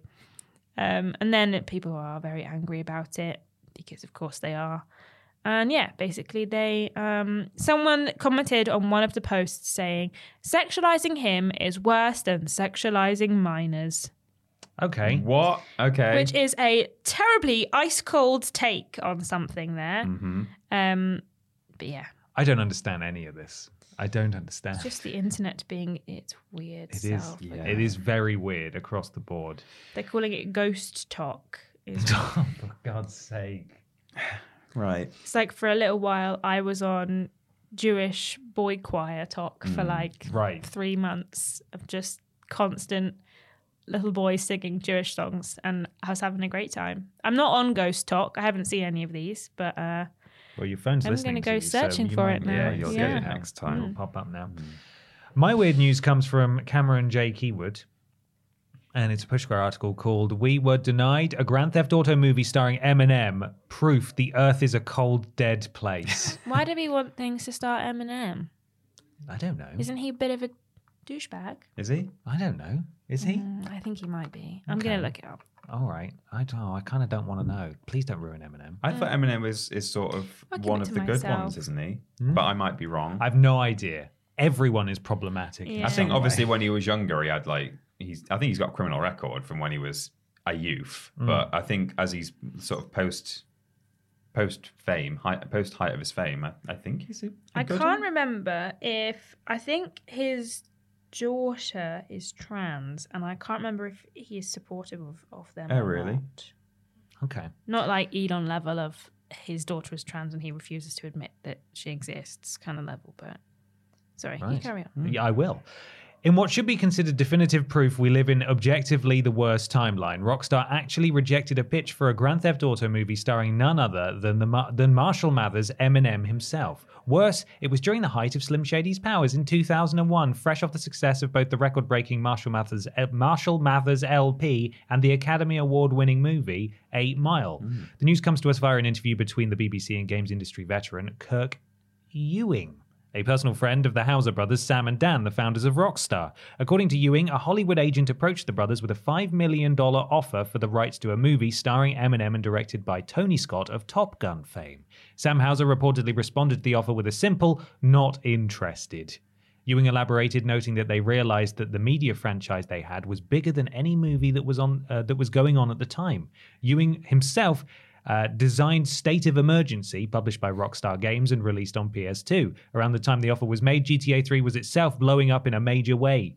And then it goes on to say what Grand Theft Auto is, uh, which we don't know. But that would have been probably bad, right? Probably. There's probably no way that would have been good. I think the only reason Eight Mile worked, which I've not seen in full, but I've seen bits of it, is because it was his story and it was quite sort of real in that sense. But to have him just come in as an actor and play someone else in a kind of very fictionalized story of a rising criminal, I think it would have been a bit cringe. It would have been a bit like, I don't know. Yeah, I, I can't see that being very good. No. His child is non-binary, but I think he is supportive of them. Okay. So I I don't think I think he's okay. Okay, so he's allowed to have Guys, potentially I think he's okay. He's he's allowed to have potentially started a movie in Yeah. 2001. I don't know what it was like in 2001, but in 2021, I think he's okay. Well, Great. In 2001, he, he he just had a daughter who identified as a daughter. That's true. a- she was very. She was. He did a song with her once. I think she was in one of his um, less well-known songs as a child, Hmm. just sort of rapping and stuff. So that was. and then he got a five star wanted level and sped Yeah. off into the night. Yeah. Let's move on to question three. Um, this is from Winters in Berlin. It's a long question, but I will read it all because it's got context and stuff. Hello, the one and only BATP, Bat- BATUP. Uh, I hope you're all plotless this week. Mods. People do love to make them, and people do love to play them, but they don't like to pay for them. But is this fair? Should mod creators be compensated for all their hard work? And who's responsible? After all, some games these days, such as Minecraft, have become inseparable from the mods made for them. Therefore, do the game's developers owe the modders a cut of sales, or at least a little pocket change for mods installed? Or should players be buying mods to be used in the games they love so much, which in itself would become a legal nightmare? I know that many mod makers do allow for donations or tips, but let's be honest, is that really compensation enough for all the time they spend painstakingly creating custom content, or in many cases fixing broken games that never receive the support they deserve? I would love to hear what the three jumps think about this. Thank you for your time. Winters in Berlin. Thank you. Thank you, Mr. Berlin. Thank you, Winters in Berlin. Um, I think certainly in terms of modders, whether they should get money from the people who use them, it's kind of up to the modder, isn't it? That like they know what they're doing. If they if they make a mod, if they put hours and hours into it, and then make it freely available, that's their choice. And if they want to start kind of either surreptitiously charging for it, which is probably illegal, uh, I imagine, but you know, it, it's not up to me to police that. But you know, if they wanted to make money from it, they could do that by posting it in certain places on the internet where they can charge for it. Um, or yeah, you, you they have you know tip systems and and so on and so forth. So in that sense, I think um, no modder should feel hard done by that they've made this mod, posted it freely available, and then suddenly, you know, sort of thinking, oh, but why am I not getting any money? I don't think any mod feels that way. So it's just you choose to enter that game if that's what you want to do and start making free mods. Um, but what I will say is, although I think it sounds like a bit of a nightmare to get developers like paying modders um, as kind of third parties, you know, that, that seems kind of tricky to do. But what you do see sometimes is that some modders get hired by developers uh, in the wake of making something very good. So, for example, um, some cyberpunk modders have been hired by CD Projekt Red now. Um, I think they were making mods that was sort of just fixing the game. It wasn't even additional content. It was just, hey, it works now. Um, and Bethesda have hired in the past people who've modded Skyrim, and more recently they've modded a couple of people, uh, modded a couple of people, hired a couple of people who've been working on that Fallout London um, project, just fan projects like a free. That the Queen will not be in. No, No. she won't be. So uh, I think that's the best you can hope for, and um, you know, well, maybe maybe the three of us could come up with some kind of system whereby developers or publishers are paying modders. But I think that the easiest solution is to just, if you make your mods, you have to assume you're not going to make any money from it. Open up a tip jar. Uh, but maybe, maybe, if you're very lucky, you might be hired by, or you know, get a job offer by the company in question, and I think that is fine. So, the only mods that I actively use are on Minecraft and The Sims 4. And I'm going to talk specifically about The Sims 4 because that's the one I have the most um, experience with. Um, so, Sims 4 has two kinds of mod. They have like the gameplay mod, and then they have custom content, which is things like additional furniture or clothes or something that people have actively made using the meshes that have been put out by the Sims community. Um, and they are all on a website called the Sims Resource, which is like a catalog for just everything you could possibly want. Those modders that put stuff on there, they can get small amounts of money from downloads due to the site making money from ad revenue and people who pay for the Sims resource. So if you're a big fan of like the content and you're using it a lot, um, so some people do pay for like a subscription like monthly payment towards the Sims resource to give back to the modders that are on that site. Um, the same way with like CurseForge and Overwolf, I want to say is the other one. Um, they do pay modders for being on their um, apps, but they're like not very much and takes a while to build up money. And they do tend to be like PayPal or Amazon gift cards or something along those lines, rather than it being a direct payment into your bank account for every download that you get. Um, and I know The Sims have recently partnered with them to make modding in their games a lot easier. And then also, something that modders in the Sims 4 community do is they start Patreon accounts and they give early access to mods via these Patreon accounts, but they're not allowed to like specifically say, pay me money on my Patreon account and you'll get this mod pack. They can't make it a, behind a paywall. So they have to be like early access for like a month and then it'll come out to everyone else for free. But obviously, they can't specifically be like, pay me for my Patreon and you'll get this because otherwise it's like illegal because it's like encroaching on a copyright, obviously. Um, so there is ways that modders do get around it. Um, specifically, quite prevalently in the Sims community, there's a lot of modders that do have Patreons because they make like full Sims kits that people might pay like five, anywhere from five to like twenty pounds for for free. Like there'll be like a full kitchen kit that they've made everything for. Um, but like Peter says, unfortunately, modders do this because they want to, hmm. not because that they specifically know they're going to get paid.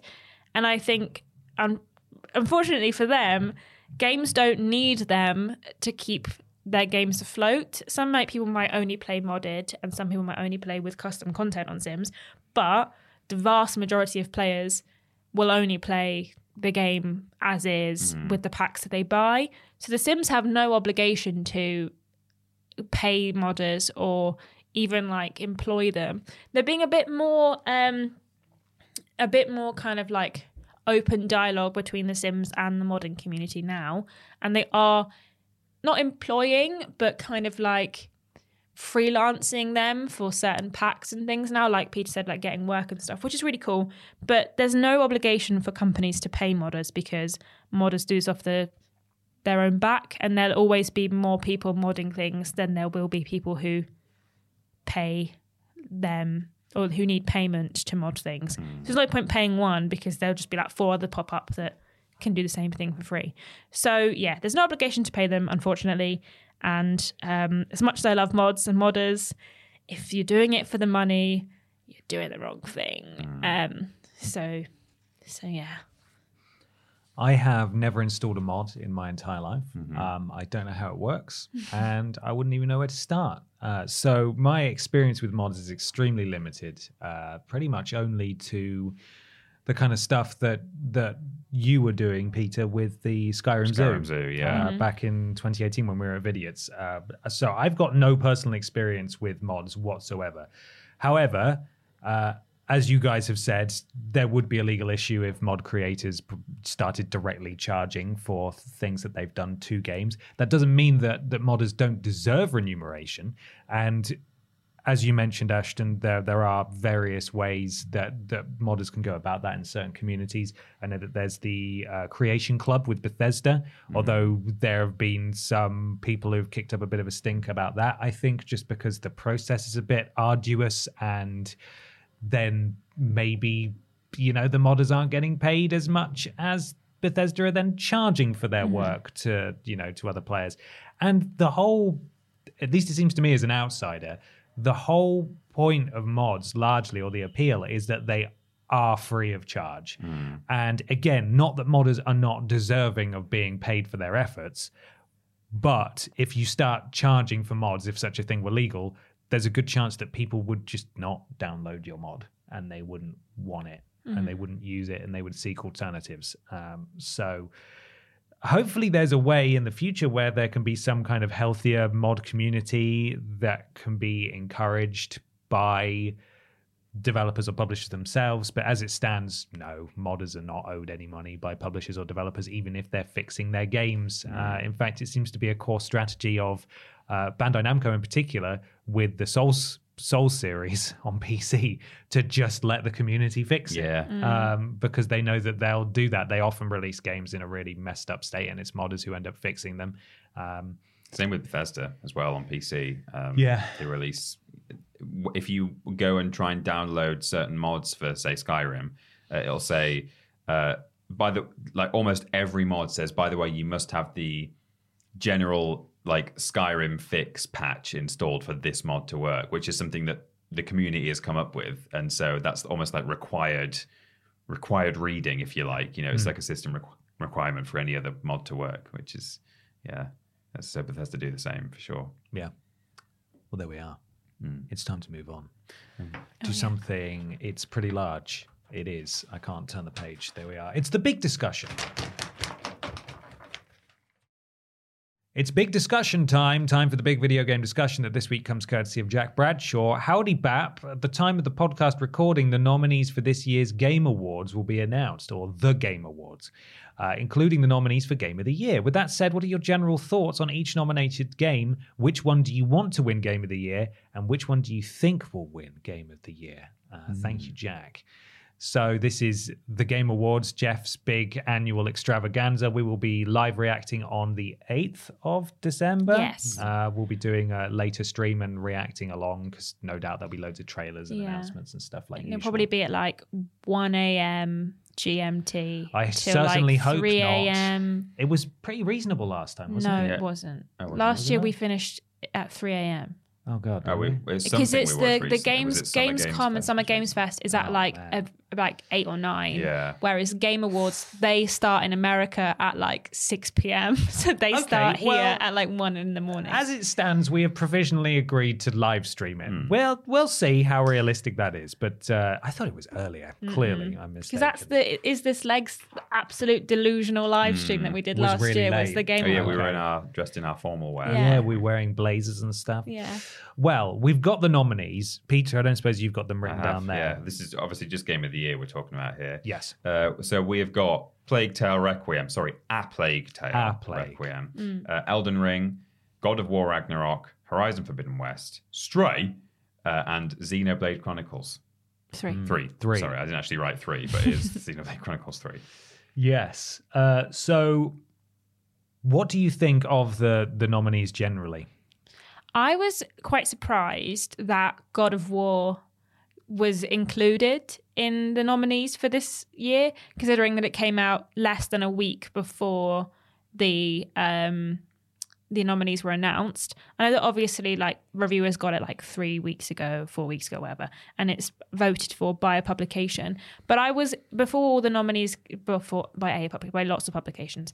Um but before the nominees came out, I was genuinely wondering if God of War would even be included in this year's Game Awards because of how soon before it, it came out. Um I'm not surprised it's in this category, but I was surprised that it it hit the cutoff to be considered for this year's game. Yeah, as you say, they're like the you all the big outlets get these things weeks in advance, and so I don't think I was particularly surprised. I thought like, yeah, they've all played it. No one else has, but the people who are on the board to to nominate these games well, And I suppose with a review score like that, uh, going back to our discussion last week, whether or not it's justified, it's kind of undeniable. that Yeah. It was. It is de- amongst the biggest games of this Yeah. year. So to leave it off would probably be a mistake. Because I was suppose. worried that like it would get left off and put in for next year, and then it would get kind of forgotten Yeah. because it was technically it's the year before. Over a year since it came Yeah. out. Absolutely. Should we go through them one by one and just talk about how we feel about the chances and Yeah. the, the merits of inclusion? A Plague Tale, at Plague Tale Requiem. I haven't played it. I mean, I've yeah, I've not played it. I've heard about it. Um, I got it- an hour in and it annoyed me too much. I I uninstalled Yeah. it from my computer. It seems like to me there are uh, two or three in this list that are just there because they wanted needed a healthy amount, and no one is under any illusion that a Plague Tale Requiem has any chance of winning this. I'm not saying. but we didn't think It Takes Two was going to win last year. well, that's true. That's true. And I'm not saying that this is by any means on the same level as It Takes Two was last year, but it was quite a shocker Well, that I'm also- Jacob Fares was on that stage last year. yeah. Uh, and I'm also not saying that um, it's so bad. What the hell is it doing on this list? I'm just saying that there are two or three other games in this list that are clearly just better than it, and there, so Yeah. there's no way. Or again, you, you make a good point, Ashton. But there's, They've got less of a chance. Yeah. Yeah. I don't know what the groundswell of support even is for a Plague Tale Requiem. I don't know how the weighting is voted because Mm. it, I've taken a screenshot of their website and it says sign in to vote. And I don't know if it's 50% judges, 50% Mm. I think it's. votes, or. I don't know. I think everyone obviously can pick one, but I don't know. I assume it would just be like mainly popu- uh, popular vote for it, maybe. But I'm happy to see it here, but I have no intention of going back to this game now. I've kind of made peace with that. Have you- Um, did you finish it? No. Oh. No, no, no. I played like maybe two hours of it. I didn't. I really didn't get that far at all. But the, as we talked about on the podcast, there are a lot of things that I just thought weren't. You okay? I hit my Smack- funny bone. Oh no. I just wasn't a huge fan of it, and I was really looking forward to it, as we discussed on the podcast before then. And uh, I'm I'm glad to see it here, and I'm glad to see it recognised. But I don't know that this would have the broad appeal of an It Takes Two. yeah, Uh, I don't think it has any chance of winning personally. no, I think it. Um, they had to put an Xbox game in, and I also think that uh, they definitely didn't. I don't think anyone this year has five games that they think are the best games they've played this year. Because I think I'm struggling to think of five that would be my top five for the year. And I, I wonder, like you said, if they were like, well, we definitely have three. We probably need another three um, to get in there, and this one just happened to be one of the biggest games that was released this year. But I haven't heard anyone talking about it. Like No. uh, uh, James apparently finished it. He's not mentioned it one time since uh, he did the Cryptscope with you. I just, I don't know anyone who's currently playing it. I think it's been overshadowed by other games that have come out, and I Yeah. think that I just don't think it's as it's good as other win. games that No. have come out either. Uh, as as strong as the premise and the setting is, I just think gameplay wise, and I just yeah.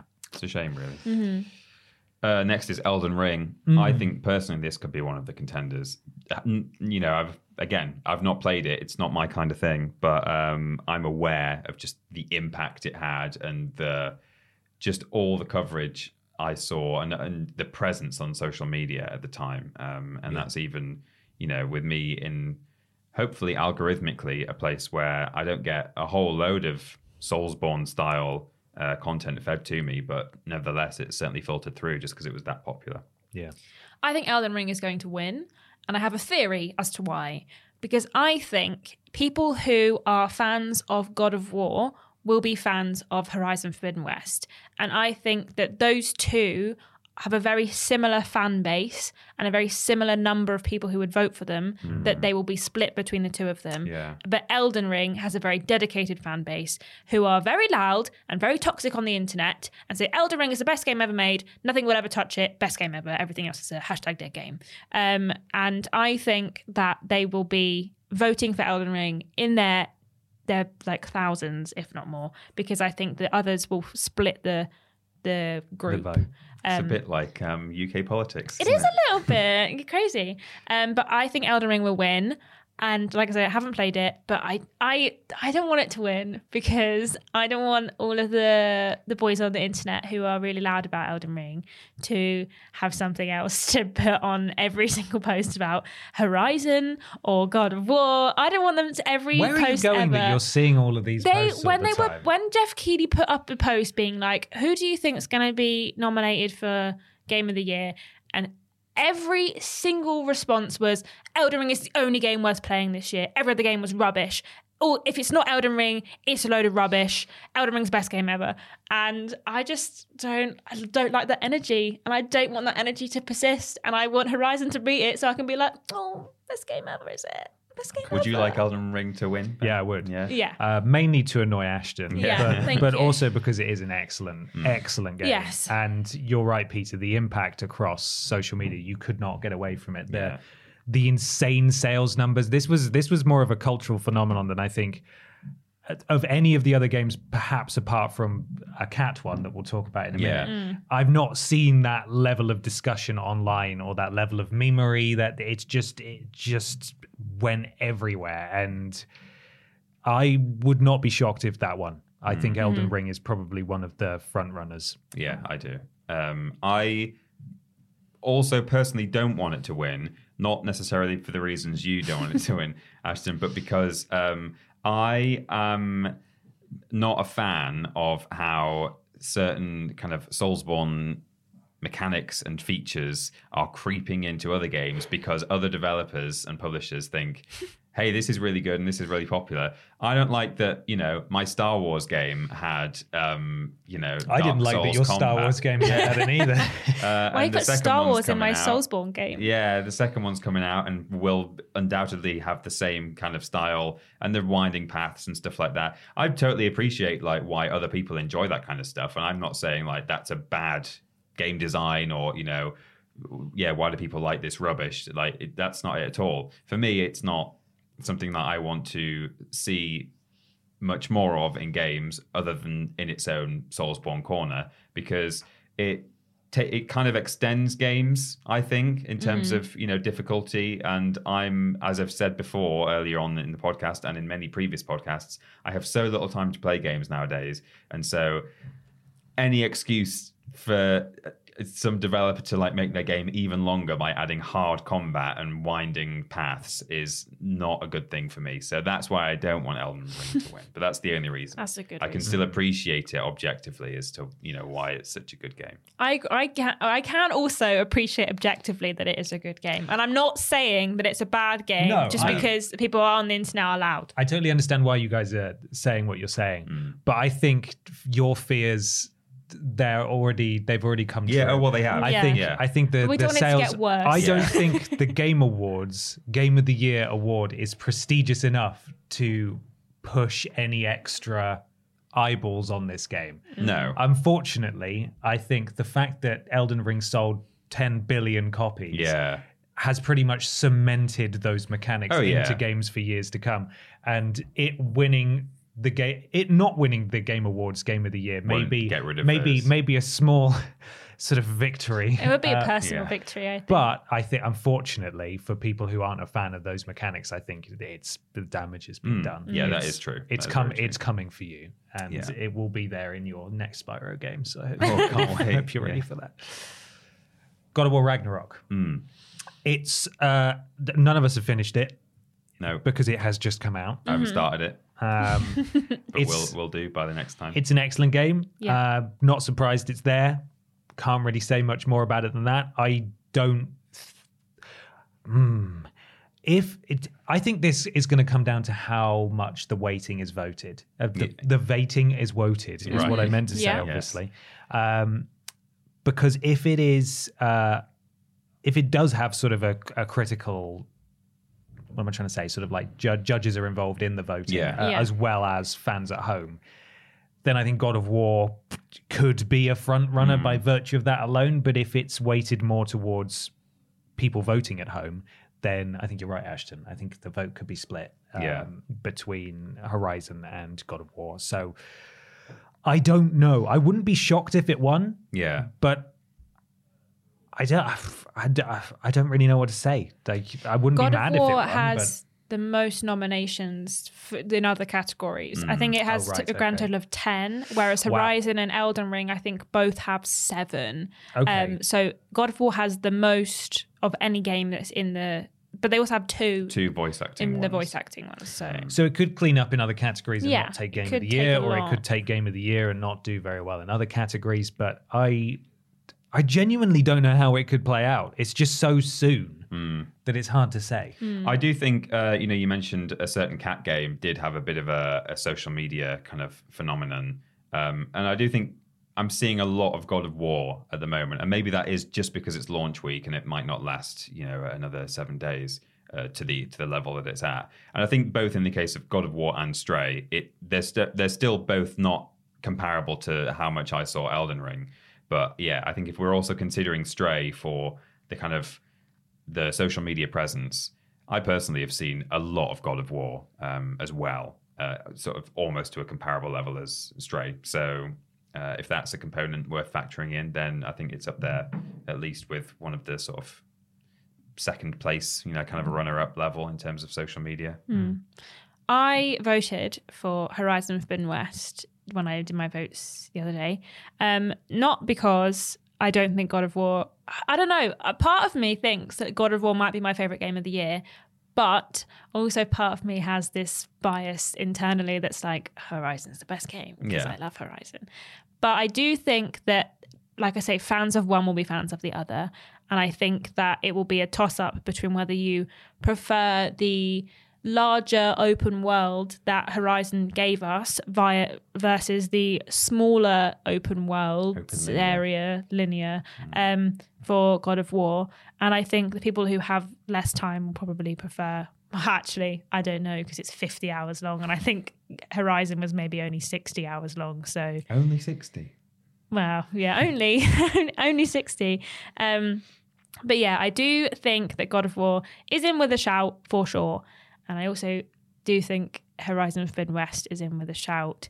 But maybe I just don't think it's quite got the backing that God of War and Elden Ring has, unfortunately, for Horizon Forbidden West. Horizon, Ben? What do you think? So. I, I don't think Horizon stands a chance, unfortunately. I think uh, even if the votes split, God of War probably still comes out on top. Yeah. Um, recency bias, higher review score, whatever you want to call it. I think God of War is going to come out ahead of Horizon. Not that they announce where the games stand, No. but if I were to predict, I don't think Horizon's going to win Game of the Year. Uh, well, and also I imagine the the stinky toxic boys, let's face it, mostly boys, but not all boys, uh, stinky toxic boys who aren't so pro Elden Ring and are at least open to other things would probably favor God of War, beard man with fists and axe that uh, over woman with beard. Yeah, Um, so Yeah, it's true. yeah, yeah. Straight. I'm just sad about Aloy. I just all hope right, she'll Ashly Burch. I hope Ashly Burch wins. Oh, she'll be crying into her millions of dollars. She'll be okay. Yeah, I know. I know she will. Stray is so far the only game on this list that I've played. Uh, until I give God of War a go, but uh, Stray, I don't think it's Game of the Year material. No, At but it could be a quirky outsider. It could be, and it's probably going to be in my top five. You know, we we don't call it game of the year because that implies sort of objective quality, and sometimes it's more the fun we had with it. But we do a, a five games of the year best best games, favorite games thing, uh, and it's probably going to be one of those for me because I thought it was a really nice Me little too. little package. Um, you know, not too big, uh, bit different. You play as a cat. That's great. Uh, interesting world and nice music and all all these sorts of things. Interesting gameplay as well. Like, I didn't quite expect it to play exactly the way it did. I thought it'd be a bit more walking sim ish and not have as much um, of the you know the occasional action chase sequences and stuff. So yeah, Stray I think is a really good game and it probably deserves to be. You know, if someone said, "How many are there? Six? Six, yeah. Uh, Six, yeah. If someone said, give us six nominees, I might have put it as my number six because, as you said, Ashton, I'm sort of struggling this year to come up with, you know, that many really good, obvious games of the year. So I think it deserves to be there, but it's not going to win. I think it, it is the Kena of this year, and I think that it has done what it set out to do, and it is a really good game in what it is. But I do, like you say, think that it just doesn't have the backing that Elden Ring has. I think that not enough people have played it because it was just on PlayStation, whereas Elden Ring was on pretty much everything. Um, and I think that like the same issue I think Xenoblade Chronicles will have with it just being on Switch. I think that unfortunately there's there's a lot of divisiveness in the PlayStation categories that we've seen. Um, and I do think it will win other categories that it's nominated in. Um, I hope it'll win indie, even though I mean technically it's not really an indie because Annapurna isn't really an indie studio. But I do think that it, sh- it should win that, given by what else it's nominated against. Um, and I do think it's a really good game, and I hope it wins a couple of the awards it's nominated for. yeah. But I, yeah, I don't think it's going to win this. But hey, maybe we'll get an It Takes Two situation. I highly doubt it because It Takes Two was a bit of a wild card entry last year. Um, I can't even remember what it was up against, but I don't. I genuinely don't even think any of us even considered It Takes Two. To I want win, someone so- from Annapurna to just walk up on stage and swear over the microphone. Yeah, Flip yeah. the Oscars. Yeah. Uh, Stray was on PC, I'm fairly sure. Oh yeah, it as might have well? been. Yeah. Uh, I think this is a dark horse. I think it could. You do think it. it's gonna- I It Takes Two it? It takes two. It could untitled goose game it. Um, think? it Maybe. could. It could swoop in. The memesters could really have have their like. Can you can you imagine if Stray beat God of War to Or game of Elden the Ring. or Elden, Elden Ring, to game of the year? I think it could do it. I don't know Mm. how likely it is. But I think it's more likely than Horizon Yeah. criminally. Mm, yeah. As much as I enjoyed Stray, I think uh, I think it could do it. I think I wouldn't mind if it did, but I, yeah, I, I don't think it's super it would be a, likely. an upset, I think, if it did. But also, I think it would be like really cool. Hmm. I think it would be an upset to like a certain like critical responses. I think it's the way to not that you need but- to, but I think it's the way to please everyone Yeah. is to just have a dark. Who have can be angry at the cat game? Have the silly cat game. when, when you say, you know, Untitled Goose Game and It Takes Two, that suddenly makes it way Yeah, more likely. it does Yeah, seem more yeah, likely, Of course, actually, It Stray could could, win. Yeah. Uh, the last one is Xenoblade Chronicles 3, which none of us have played. No. Um, not really any of our wheelhouses, but there's a dedicated following for that game. There might be some uh, partisan politics going on where the, the core Nintendo fans vote for the game that was on the Nintendo platform. Uh, b- I don't think it's going to win, though, personally. I forgot to say something about Stray. Uh, I don't have anything to say about Xenoblade Chronicles. I don't think it's got the backing because it's a Switch only game, and I also I don't know anyone who's playing it. Um, and with Stray, Jack will have played it. I think that um, I think it's going to have a lot of vote from the old uh, women and queer folk that are out there who have been more vocal this year in gaming. Cat is a big queer The icon. cat is a big queer of icon, course. gay cat, um, and I think that Gay cat. Yeah, it's not. That's not anything. Do we know? I don't remember That's that. his. No, universe it's name. It's, it's Gay gay. cat. Oh, it's you, gay cat. Um, I think that all the cozy gamers out there that have taken the world by storm so much so that wholesome gaming got, did their own convention pre- presentation this year. I think that hey, maybe they'll all vote for Stray because they're like none of none of my other cozy games are on there, but the gay cat game's on there. Um, just that I don't think it's the gay cat. You game. talk about splitting the Um, votes. Uh, cat, all the cat people will vote for Stray, whereas all the dog people will have to split between five different games. That's So, true. Well, God of War does have lots of dogs in it. Wow. Active active dog petting in God of War, and God is dog backwards. So maybe they'll That's vote for that. That's it. You cracked yeah, it. done it. Well, there we are. Let us know what you think of the Game of the Year uh, nominations for the Game Awards coming at the beginning of December and uh, who you think is going to take the top prize. We'd like to know. But that's the end of the podcast. Thank you so much for listening. Peter is going to tell you where you can find us on the internet. YouTube.com and Twitch.tv forward slash Team Triple Jump. Head to those for our video and live stream content. We stream on both. And when we are streaming on both, we are modded by Lord Brotovich, Trailing Badger, and Mr. Black. So uh, thank you, mods.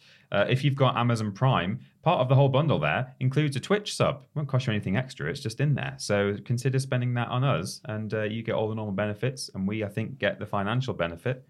The only loser, I think, is maybe Jeff Bezos.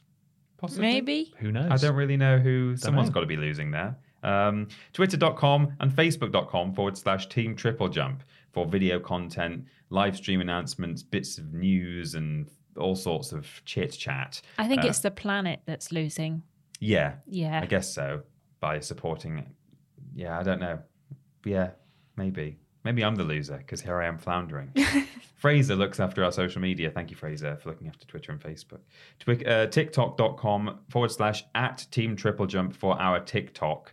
Um, we'll probably probably have something on there about Ghost at some point, right? Yeah. Looking sexy. I'm going to make a sexy ghost post. Yeah. Um, and patreon.com forward slash team triple jump. There are loads of different tiers on there. Everything from, you know, asking questions on the podcast and seeing after dark, all the way up to me painting a painting for you, which someone uh, went in on um, this week. So Yes. do that if you like. We have a website, triplej.ump, that's triple J-U.mp. Spells jump, it's very, Very clever. clever. Um, if you want to join our Discord, why not go to triplej.ump forward slash Discord and chat with our wonderful community. On Discord, we're modded by Jack, Joe, Tori, and Hollow Eyes. And if so to do something, bloody well do it. There's been a bit of a revamp in there recently. All of the channels have moved around, so well, go check it out. It's extra, it's extra cool now. Um, if you want to listen to podcasts in its audio forms, maybe you're on a long flight to Latvia this weekend and you've only brought your backpack with you. Why not go to triplej.ump forward slash podcast, listen to it in its audio forms.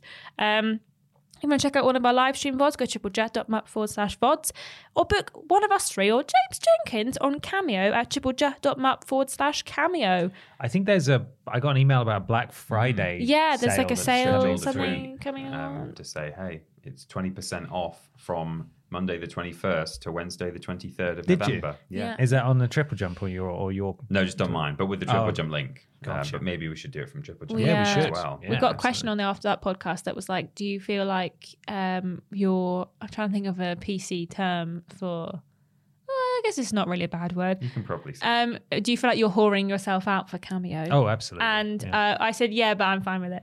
I said uh, I don't mind because uh, I feel bad. I, f- I f- want to make it worth your money. I'm no, it was, working it extra was hard. should should we as customers of you guys feel like we're making you whore yourself out? And my question was, and my answer was no, because we've elected to go on camera. Yeah. yeah, so we you could shouldn't we feel could like not be on camera. yeah. Um, Get those Christmas messages. Yeah. Brendan. yeah. We'll do it for you. Um, triplejumpshop.com for all the latest merch and at Triple Jump Shop on Twitter for the latest merch announcements. You can go buy this lovely jacket, this lovely t shirt, and other stuff that's still available. Oh, and this one. Oh, and the Is Oh. This Leg shirt is available. Is This available. Leg I think the Ashton pins are still on there as well. So check it out. Go get them. Why not follow Peter and Ashton on Instagram and Twitter at that Peter Austin and at Scrambled Ashton and myself just on Twitter at confused underscore dude. We do lists every Monday, Tuesday, Wednesday, Thursday streams every Monday, Tuesday, Wednesday, Thursday. Uh, the Monday, Tuesday, Wednesday being solo streams on Twitch, Thursday being the joint stream Blaze it. on YouTube. Worst Games Ever is fortnightly. Friday for patrons, that's the day. Sunday for everyone else. Um, and it's not a Worst Games Ever week this week. The podcast is every Saturday. We do shows all the bloody time. Come check them out on the channel.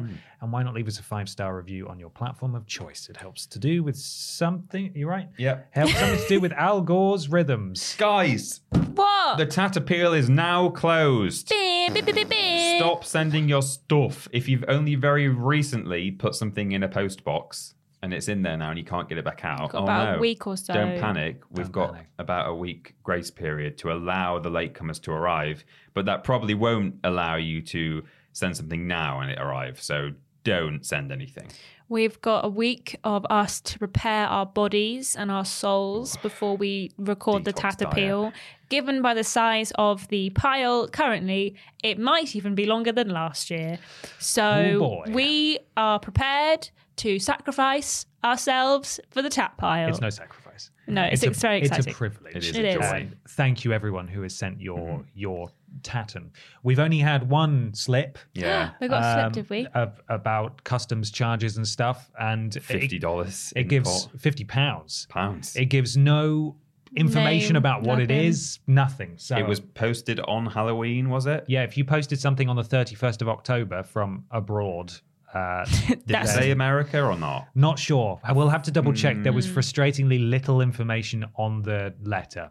Uh, it came through parcel Might have force. specified America, but I can't say. I for feel like certain. that, but Yeah. I'm not. Sure. If it is your parcel, we um uh, we won't pay it, but it will come back to you. Oh. Ooh, it will come back to you, so you will get it. Oh, Back. screen's flickering. We need to wrap up. That's that's the oh no, go, it's froze. that's the go home cue.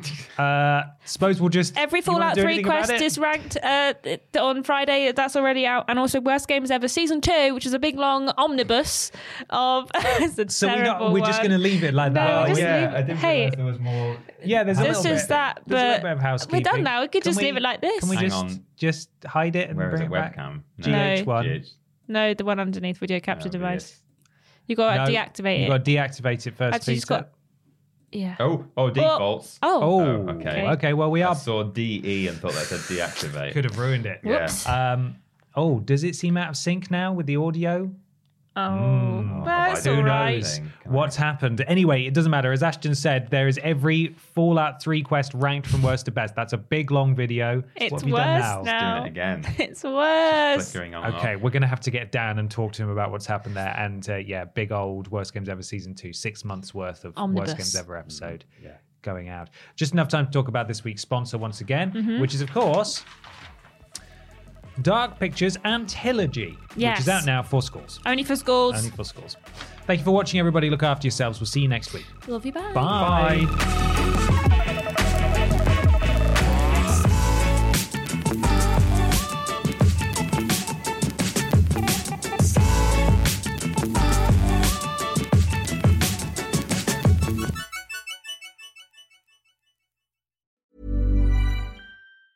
Hi, I'm Daniel, founder of Pretty Litter. Did you know cats tend to hide symptoms of sickness and pain? I learned this the hard way after losing my cat, Gingy. So I created Pretty Litter, a health monitoring litter that helps detect early signs of illness by changing colors, saving you money and potentially your cat's life. Pretty Litter is veterinarian developed, and it's the easiest way to keep tabs on your fur baby's health right at home. Go to prettylitter.com and use code ACAST for 20% off your first order and a free cat toy. Terms and conditions apply. See site for details. Mom deserves the best, and there's no better place to shop for Mother's Day than Whole Foods Market. They're your destination for unbeatable savings, from premium gifts to show-stopping flowers and irresistible desserts. Start by saving 33% with Prime on all body care and candles. Then get a 15-stem bunch of tulips for just $9.99 each with Prime. Round out Mom's menu with festive rosé, irresistible berry chantilly cake, and more special treats. Come celebrate Mother's Day at Whole Foods Market.